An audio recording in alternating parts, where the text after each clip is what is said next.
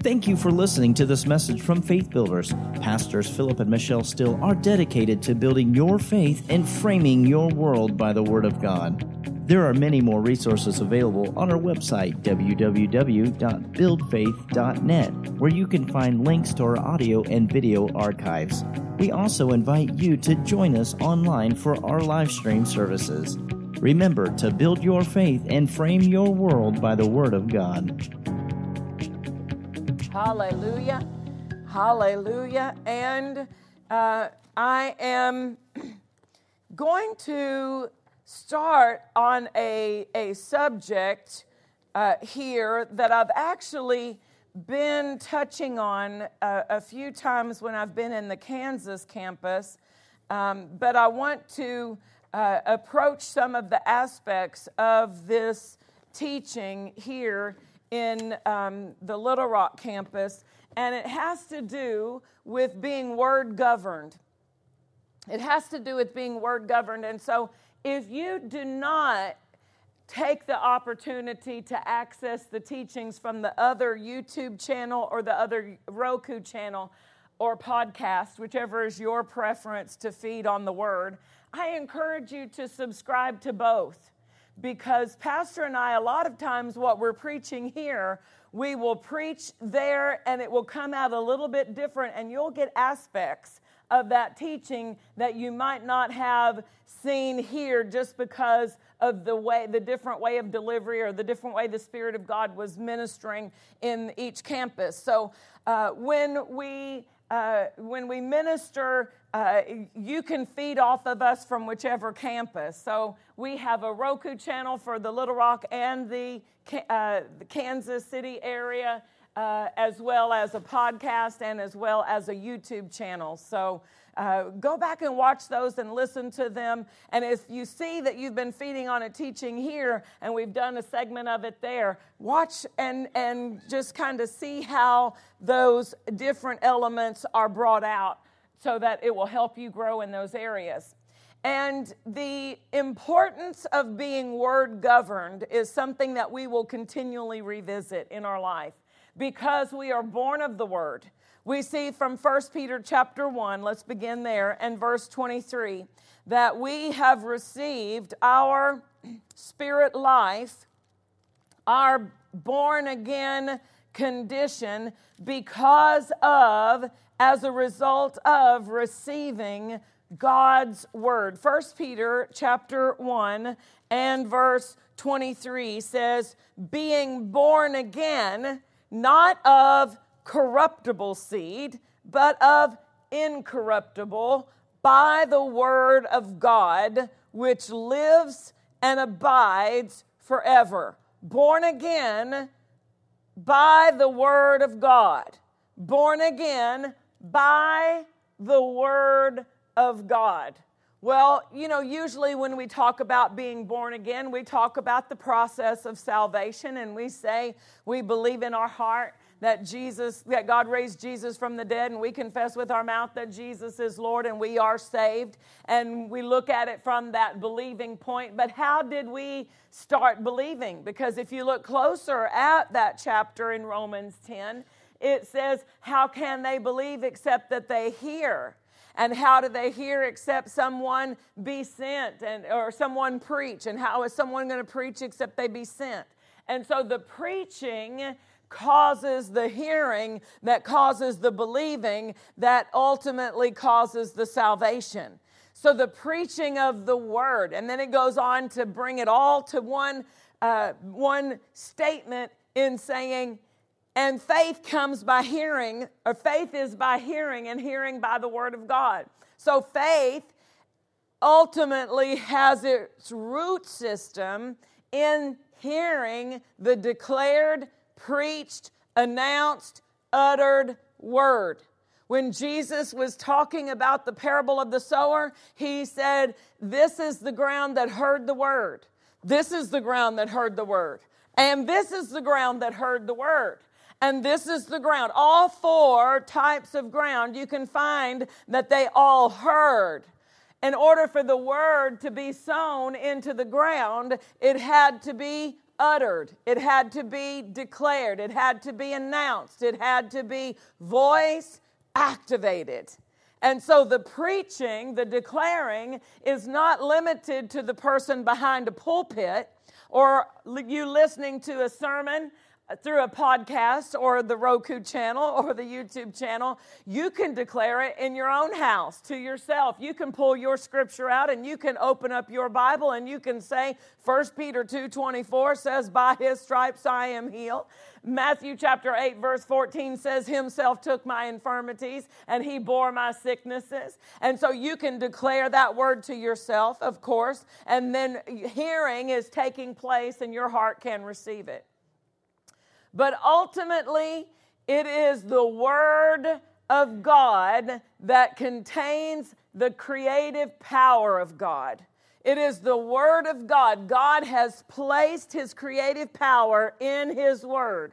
When it says in Hebrews chapter 1 that He upholds all things by the Word of His power, it did not say by the power of his word, because that could leave an idea that there's power elsewhere.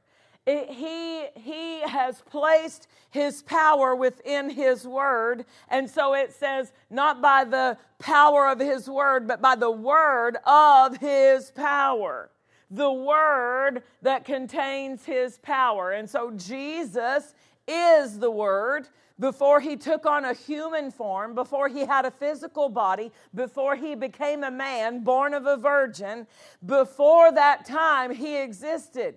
He's always existed with God, right? He, he has always been, Jesus has always been in existence, but he has not always had a physical form. He has not always had a human body. He became a man when he was formed in Mary's womb. But before then, he existed as the Word. John chapter 1 says, In the beginning was the Word, and the Word was God, and the Word was with God, and the same was in the beginning with God. So the Word, Jesus, verse 14 of John 1 says, He became flesh. The Word became flesh. So the Word has always existed. The Word of God we see in Genesis chapter 1, God said, God said, God said. We see the action of the Word in creation. And that's why it says in John chapter 1 by Him, through Him, all things consist. Without Him, there was not anything made that was made. John chapter 1 and Hebrews chapter 1 identify that it Jesus the word the word is the one who made all things and and the word is the source of our being born again. The Word is the container for God's creative power, including the power to bring you to the newness of life to bring you and me into a place where our spirit is now alive unto God.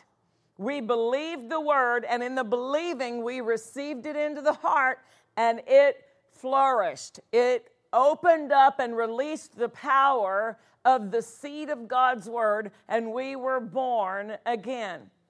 So, because we are born again of the word, the word then becomes our our necessary substance. For our spiritual life, there is no forward movement without the Word. There is no strength without the Word. There is no maturity without the Word. There is no change in our life without the Word. We need the Word like our body needs water, like our body needs food, like, like a plant needs sunlight. We need the word spiritually, and it has to, it has to um, not have a secondary place or, or a, a, a, a side position for it to give the proper um, direction to our life. It has to be in a position to dominate us, to govern us. So when we say that Jesus is Lord, we are saying that Jesus is the one who governs us, that we are submitted to the lordship of Jesus. He's not just the one who died on the cross for me, He's not just the one who shed his blood for me, but because the, what gives me the the access to the salvation is when I say Jesus is Lord. With the mouth, with the mouth, confession is made. What do we do? We believe with the heart that God raised him from the dead, but with the mouth, we say, Jesus is Lord. It's when I submit verbally to his lordship. Well, if Jesus is Lord, then his word governs us. How can you say Jesus is Lord, but then you won't do his word? You know, Jesus confronted some people about that, didn't he? He said, You call me Lord, Lord, but you won't obey my word. You won't do what I say. So he did not consider them to be in line with their declaration of his lordship. Why? Because their actions, they weren't submitted to his sayings. Amen? His word. So, the way that we we flow in the kingdom is by allowing the word to govern us. And so this helped me a lot when I first got saved because I had not been raised in church. I had been around church a little bit. My grandparents went to church and I went with them a little bit, but I had not been raised to know the ways of God. And so when I got saved, I had a lot uh, I had a history of rebellion and rule breaking, and um, uh, it was a lifestyle to live against what rules were. And so, as I came into the kingdom of God, I had to learn that I how to submit to the instructions of God and not hate it. And and the more that I learned about God, the more that I realized all of His instructions are good for me. There's not anything God instructs me that is going to cause hardship in my life. Now, some people would say, well, you know, uh, let's say, for instance, you come across a young person who thinks it's okay to sleep around and have sex with people they're not married to and they think well i don't want to go to church because they're going to tell me i'm fornicating they're going to tell me i can't i can't sleep and with who i want to sleep with and have sex with who i want to have sex with and so they think that that instruction of god is ruining their liberties that is taking away their their freedoms in reality it's protecting their lives because there's nothing beneficial about that in the long run. There's nothing beneficial. It's it's it's a uh, it's it's a it's something that you've got to live a while maybe to learn it unless you'll just allow the wisdom of someone who's been there to be imparted to you but it causes more hardship, it causes more difficulty. And then when you do find the person that you want to live and be in love with and in holy matrimony for the rest of your life, that will be difficult because that, that there has been so much. Uh, uh, of, of a giving away of something that was supposed to be meant for a holy, a holy union and I don't know what, I'm just using that as an example because that's a, that's a big one where, where uh, uh, we've got a generation of people who think it's their right to, to do that.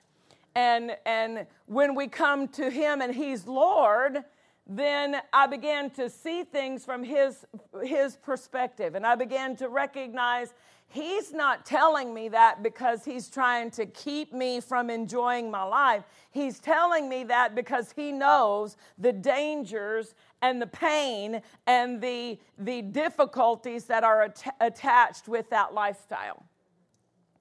And so, this is one of those areas that we have to learn to submit to the word. There is no instruction that God gives that is for our detriment. Every instruction of God is for our good. It is protective. It, it, it will save us. It'll save us hardship. It'll save us struggle. It'll save us pain. It'll save us uh, sadness. It'll save us from all kinds of things that we don't even know in the front. But, but if, you've, if you've ever walked it out a little while and you realize, I, I wish I had not been in this condition, in this situation, having to deal with these things, then you'll realize that's why God made that rule for me. You know, as I've raised my children, I, I, I found many times that I had a rule and they didn't like my rule. But my rule was not because I was trying to hurt them or make them miserable. You know, one of my rules was the a curfew. And that curfew was because I've lived long enough to know there is nothing profitable happening after midnight for my teenager. There's nothing my teenager could be involved in that is going to profit them after midnight. It, it just it, they can just be home safe in the bed. No need for you to be out till 2 when you're 16 years old. When you're 17 years old. When you're 18 years old. There's nothing good happening. Right? Here's another one my kids didn't like. You can't put 15 people in my car. Yeah, they wanted to load up all their friends, and I mean, just no, just squeeze them in the car. No, no, you're not going to. You're not going to use my car to like a van and a passenger van and load up all your friends and stack them like cordwood in the back seat. That's not profitable. There were rules, and they were always for their protection. Always for their protection. And so when they acted on the rules, they were able to walk in that protection if they allowed it to govern them. If they didn't, it always caused problems, and usually problems that they would have re- preferred not to have learned the hard way. Amen. So, when we begin to look at the Word of God and allowing the Word of God to govern us, we see uh, that it is something that is practiced, something that we give our submission to, something that we train ourselves to come to the Word looking for how I can apply it. It is a bad habit to listen for a sermon and say, Ooh, you need that, and you need that, and you need that. Ooh, I need that for my sister, and I need to get a copy for my brother. I'm talking about things that uh, I'm going to give them this CD so they can fix this attitude in their life. I'm going to give them this CD because they're the ones doing this wrong, right? Not one of those CDs that's like it tells you who you are in Christ and everybody. Let, let me give those away. But I don't want to listen to a message uh, and and see where you're missing it in that message. I want to listen to the message and see can I do that? Is there do, do I need to do am I doing that? Am I living that? Am I walking in line with that? Can I do better about that? Lord, are you speaking to me about that? Because then I'm always open for correction.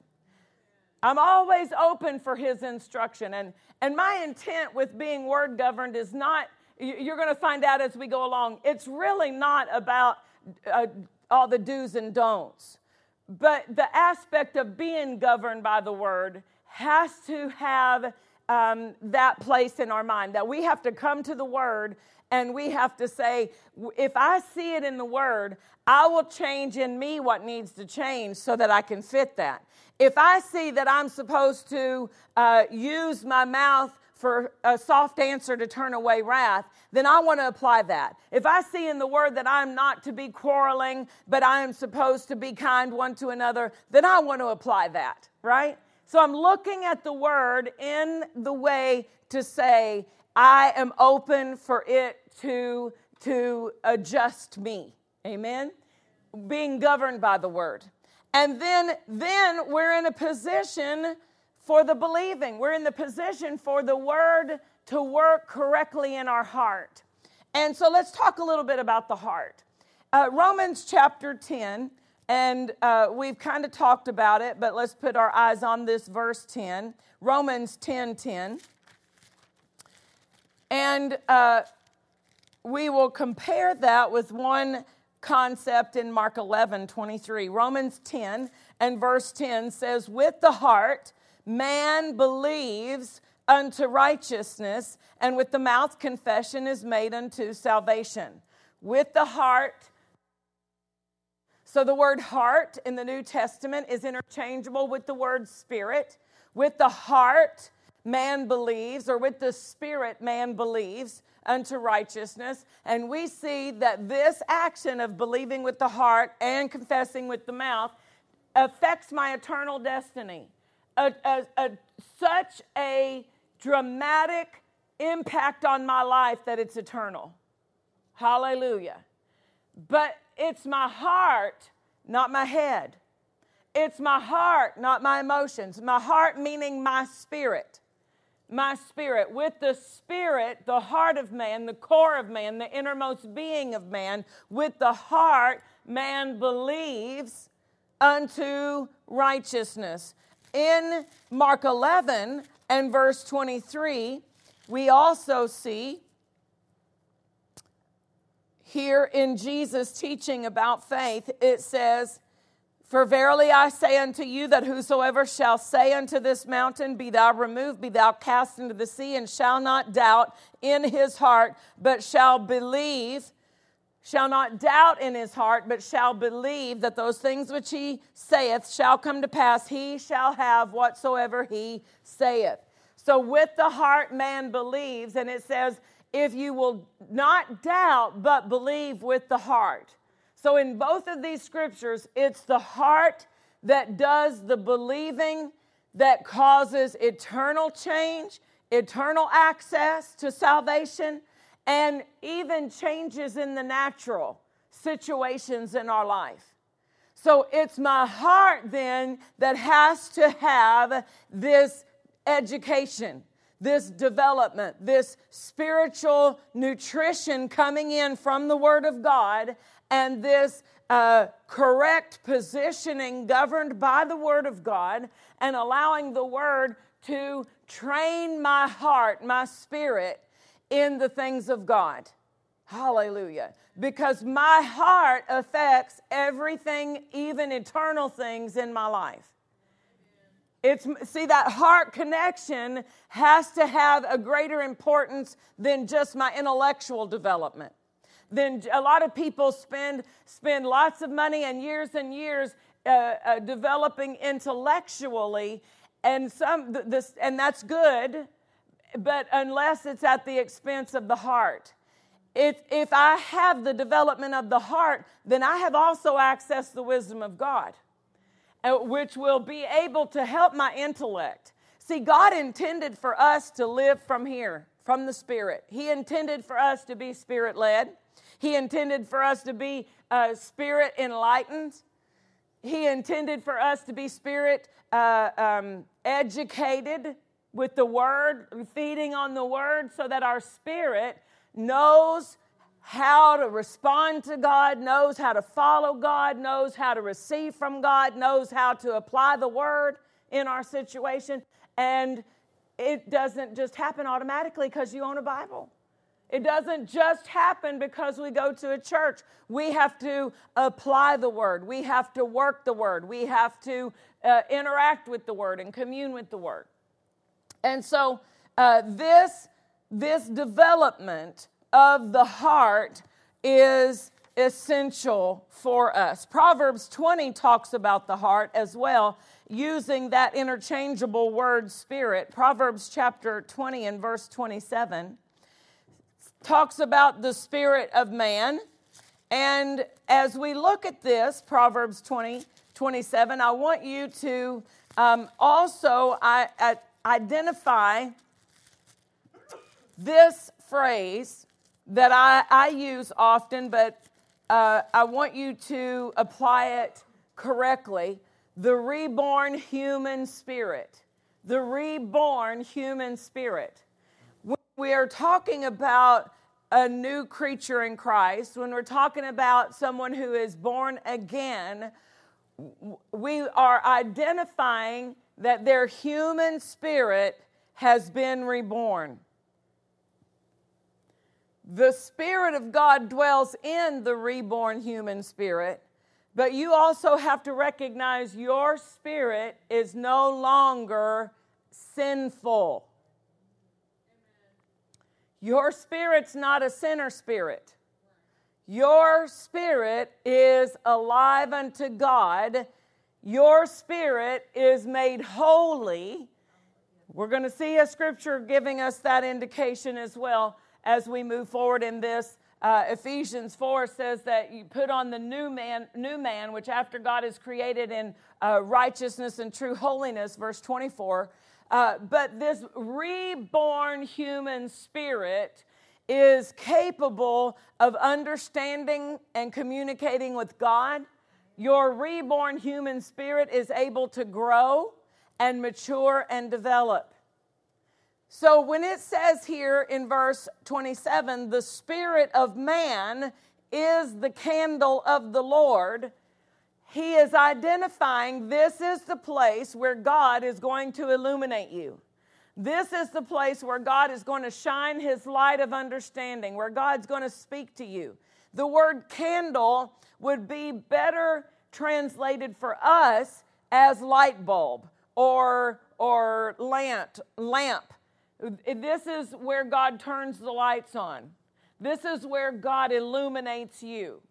The candle in the Old Testament was used to bring light into a room, to, to give light in a dark place. Just the same way we use our light bulbs, light fixtures, lamps, lanterns. The spirit of man, the, the reborn human spirit, the reborn human spirit of man, is the place where God is going to communicate. He prefers to communicate with our spirit instead of our mind, instead of our emotions, instead of tangible. And that's why we, we learn to interact with Him in our heart. We learn to hear from Him in our heart and not limit him to having to show us things we can see with our eyes. In the Old Testament, Gideon received an instruction from God. He gave him some instruction about what to do in a battle, and Gideon, he, he put God through a series of, of uh, actions to prove something to him. Gideon said, Lord, if it's you, when I get up in the morning, make this cotton dry and the ground all around it wet.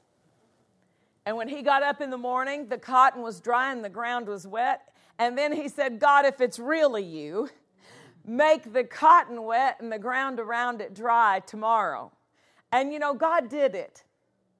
God did those things for this person who was not reborn in their human spirit. He did that for this man who did not have the, la- the lights on, the lamp working in his spirit.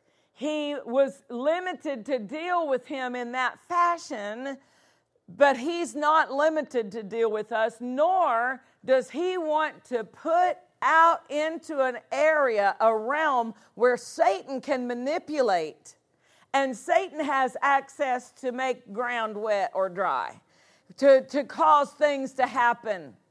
So God's not going to take your destiny and put it in, the, in, in such an unsecure environment, an unsafe eh, way of communication.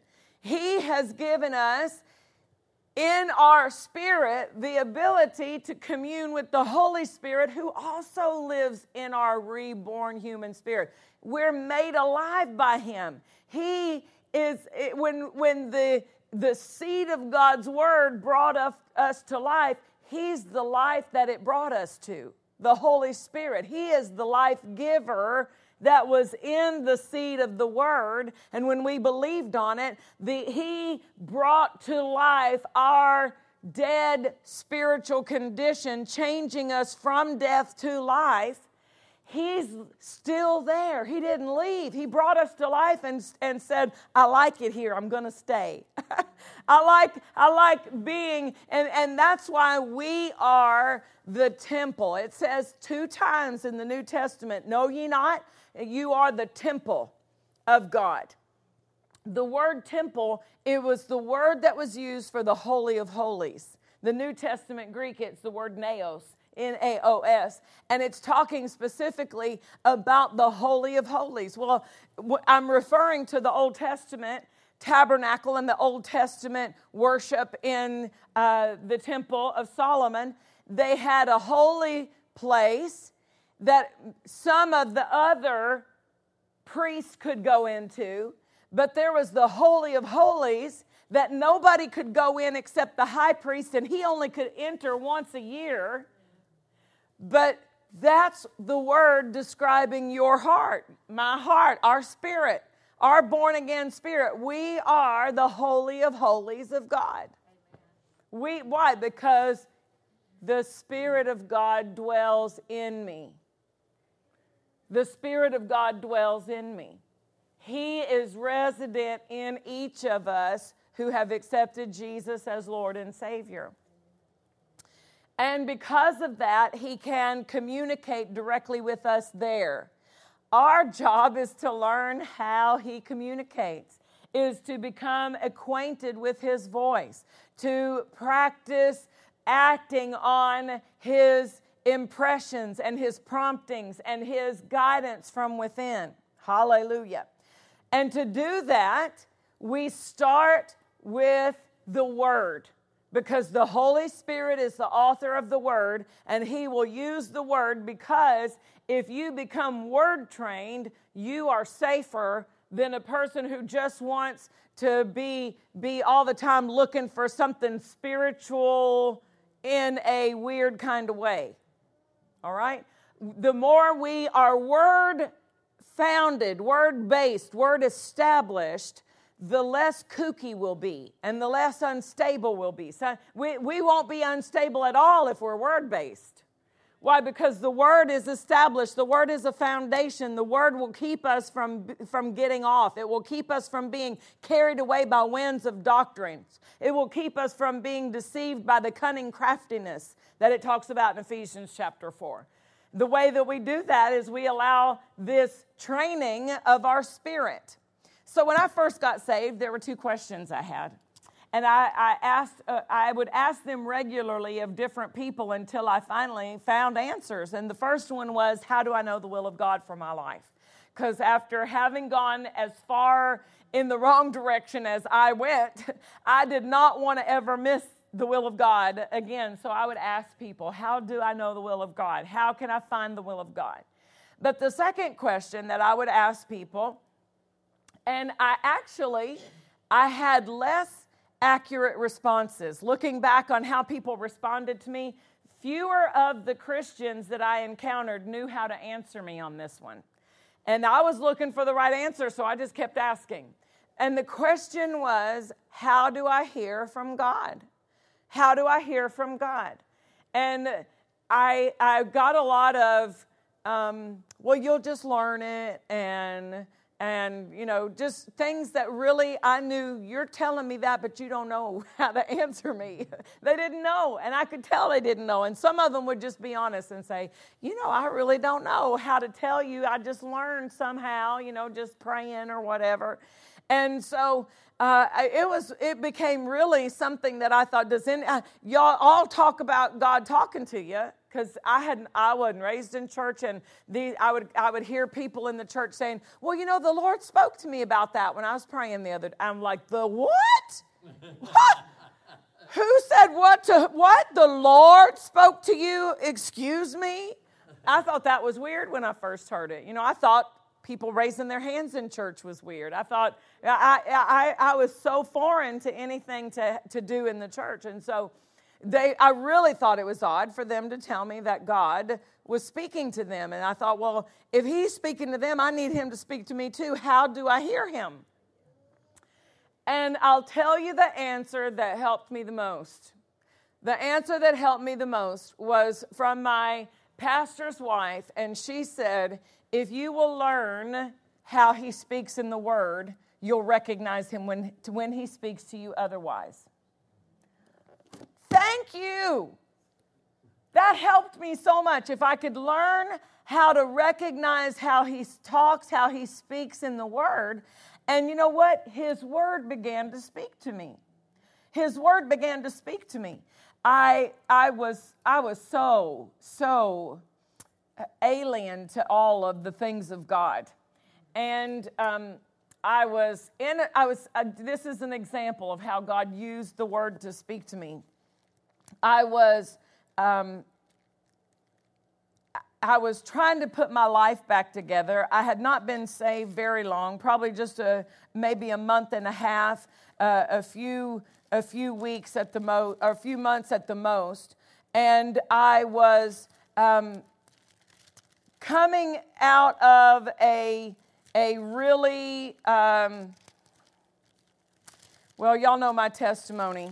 My first husband had died of a drug overdose. I, I, when I got saved, I had all the drugs that I was taking regularly to try to get off drugs, as well as all the drugs from the doctors that had given prescription medicine.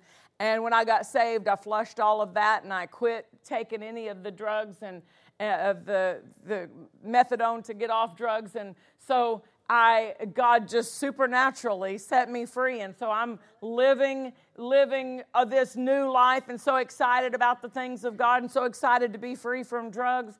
And um, one day I get a phone call from my late husband's family, and they had had a fight amongst them and I, I didn't even have anything to do with them at this time because the people I was staying with, part of my being able to stay with them was that I would not tell anybody where I was because they didn't want anybody from my past coming to find me.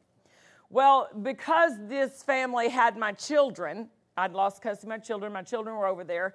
I had to have some contact with them because I was trying to get custody back and they were they were having a fight and someone had broken into the house and stolen the cremated remains of my late husband, and they thought it was me. And so they were threatening to come kill me, and they wouldn't even hear that I didn't have anything to do with it. I don't know what you're talking about. They're on the phone saying, I'm to shoot you. I'm, I'm to come find you, and I'm to I'm to shoot you. And I knew they had guns, and I knew that they were pretty good shots. And, and I was, I was, you know, this was my first real shakeup since I had come to know the Lord and I had this Bible, that Bible I got for a quarter from the thrift store. And I had this Bible, and I was like crying, and I was sitting up on the couch in this person's uh, living room. They had already gone to sleep. They're like, It's okay. Nobody knows where you are. It's okay. And I'm crying. And I opened it up, and it said, Who are you to be afraid of a man that shall die? I am the Lord thy God. And I was so excited that God talked to me. I came undone. I'm like, God just talked to me through his word. And and I it was it was so supernatural. And you know, I, he did have a way to speak to me because I did not know how to hear anything here. I had not educated my heart, but he spoke to me through his written word and I was so I was so comforted that he, he had uh, a, an answer for me at that time. But that was the last time I ever just plopped my, uh, my Bible open and found a scripture like that. Since that time, God has educated me in His Word so that now I know where to go find it, or I learned how to go find help that would deal with my situation. Amen? And so this is what we're recognizing the spirit of man. God wants to deal with my spirit. He wants to speak to my spirit. He wants me to educate my spirit. So let's talk just a little bit about this educating of the spirit. Uh, you know, there's a phrase in Hebrews chapter 12 and verse 23, and it's talking about uh, this new.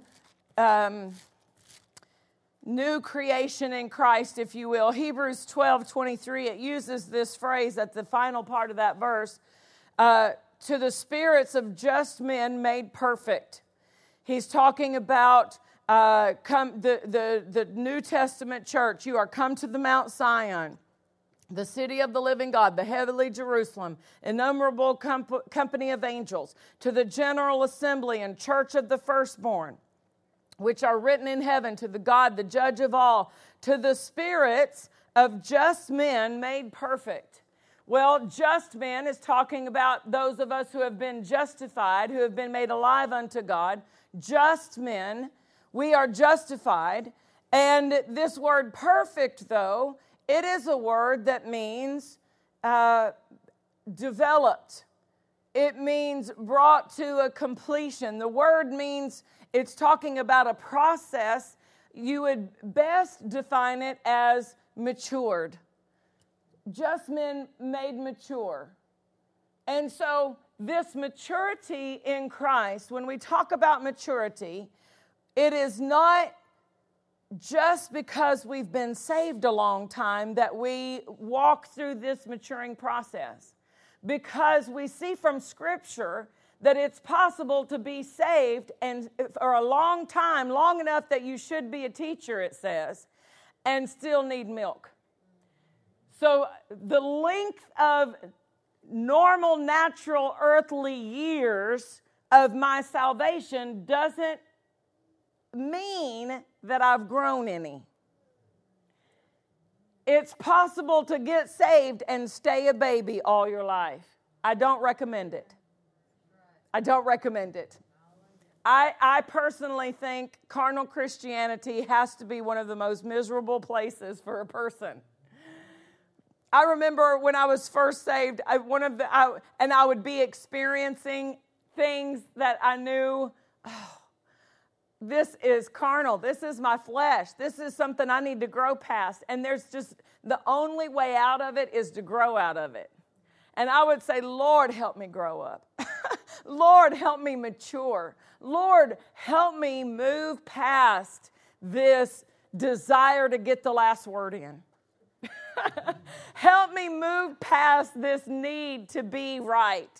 Help me move past, you know, all of those things that are, are just the flesh needing to grow, your spirit needing to grow beyond that area in your life. Walking in love, that is, that, that is the major key to spiritual maturity. The more we can apply the word in our love walk, then the greater effectiveness we'll see in every every other area of our life. Because if we can keep from holding grudges, if we can be quick to forgive, whoo, it's so much easier to hear from God.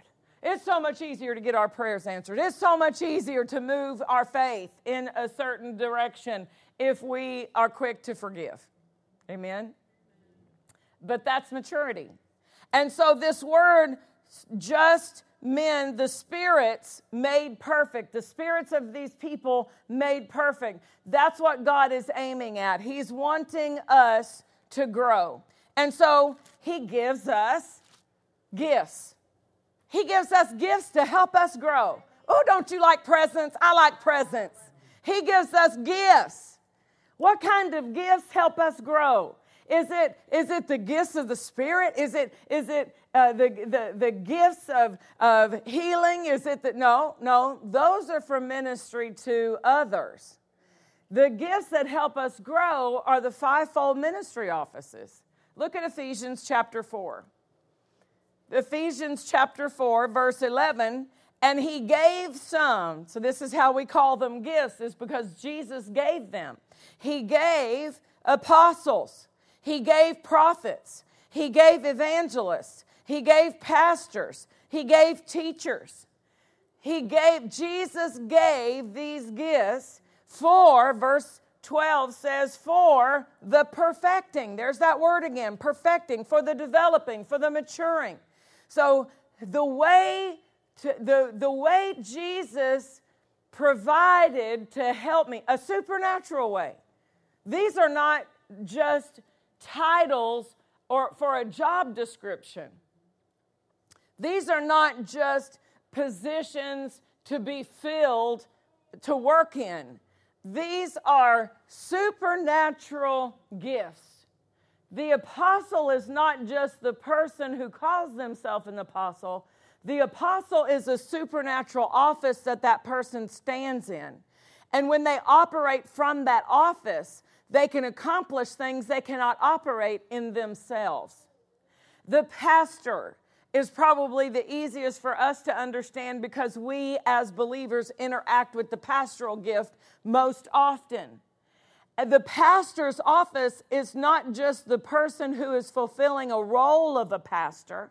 The pastor office is a, a supernatural gift to feed, a supernatural um, gift, a supernatural flow, a supernatural supply to feed spiritual food and protect and comfort and guard sheep. Hallelujah. The greater the pastor develops and perfects in his office, the greater we receive from it, and the greater that we we uh, connect, the greater we receive from it. So the gift can be there, and people just say, "Oh yeah, that's brother so and so." You know, that, that people walk in and say, oh, that's Phil. I know it just it just rubs you the wrong way wants you, who? No, if if you want what Philip can give you, you can call him Philip. But if you want what pastor has to offer, call from the office. Honor the office, and who are you honoring? the one who sent and gave the gift. It's not about a title, it's not about what you call them, but it's about how you receive them. It's about the recognition that this gift is provided by Jesus. There's a spiritual supply in the gift to help me grow. So he gave the gifts for the perfecting, for the developing of the saints. Not just the pastor's gift, but we are just using that one as an example to help us recognize. The gifts are in the local church, in the church, the body of Christ, and in our local church, we connect to these gifts. So uh, these, these supplies in the ministry offices are meant to help believers mature. The perfecting, the developing, the maturing of the saints for the work of the ministry. The fivefold ministry offices are not the only ones responsible to work in the ministry. All of us have a place in God's ministry. We're all called. We, we're not all called to the fivefold office, but we're all called to do something for Jesus. Amen?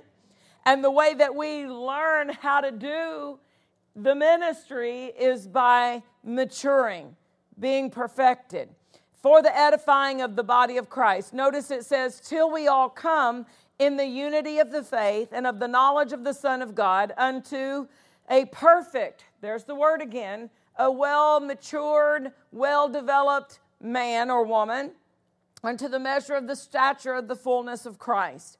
That we henceforth, from now on, be no more children. He doesn't want us to remain spiritually immature. Why? Because then we would be tossed to and fro.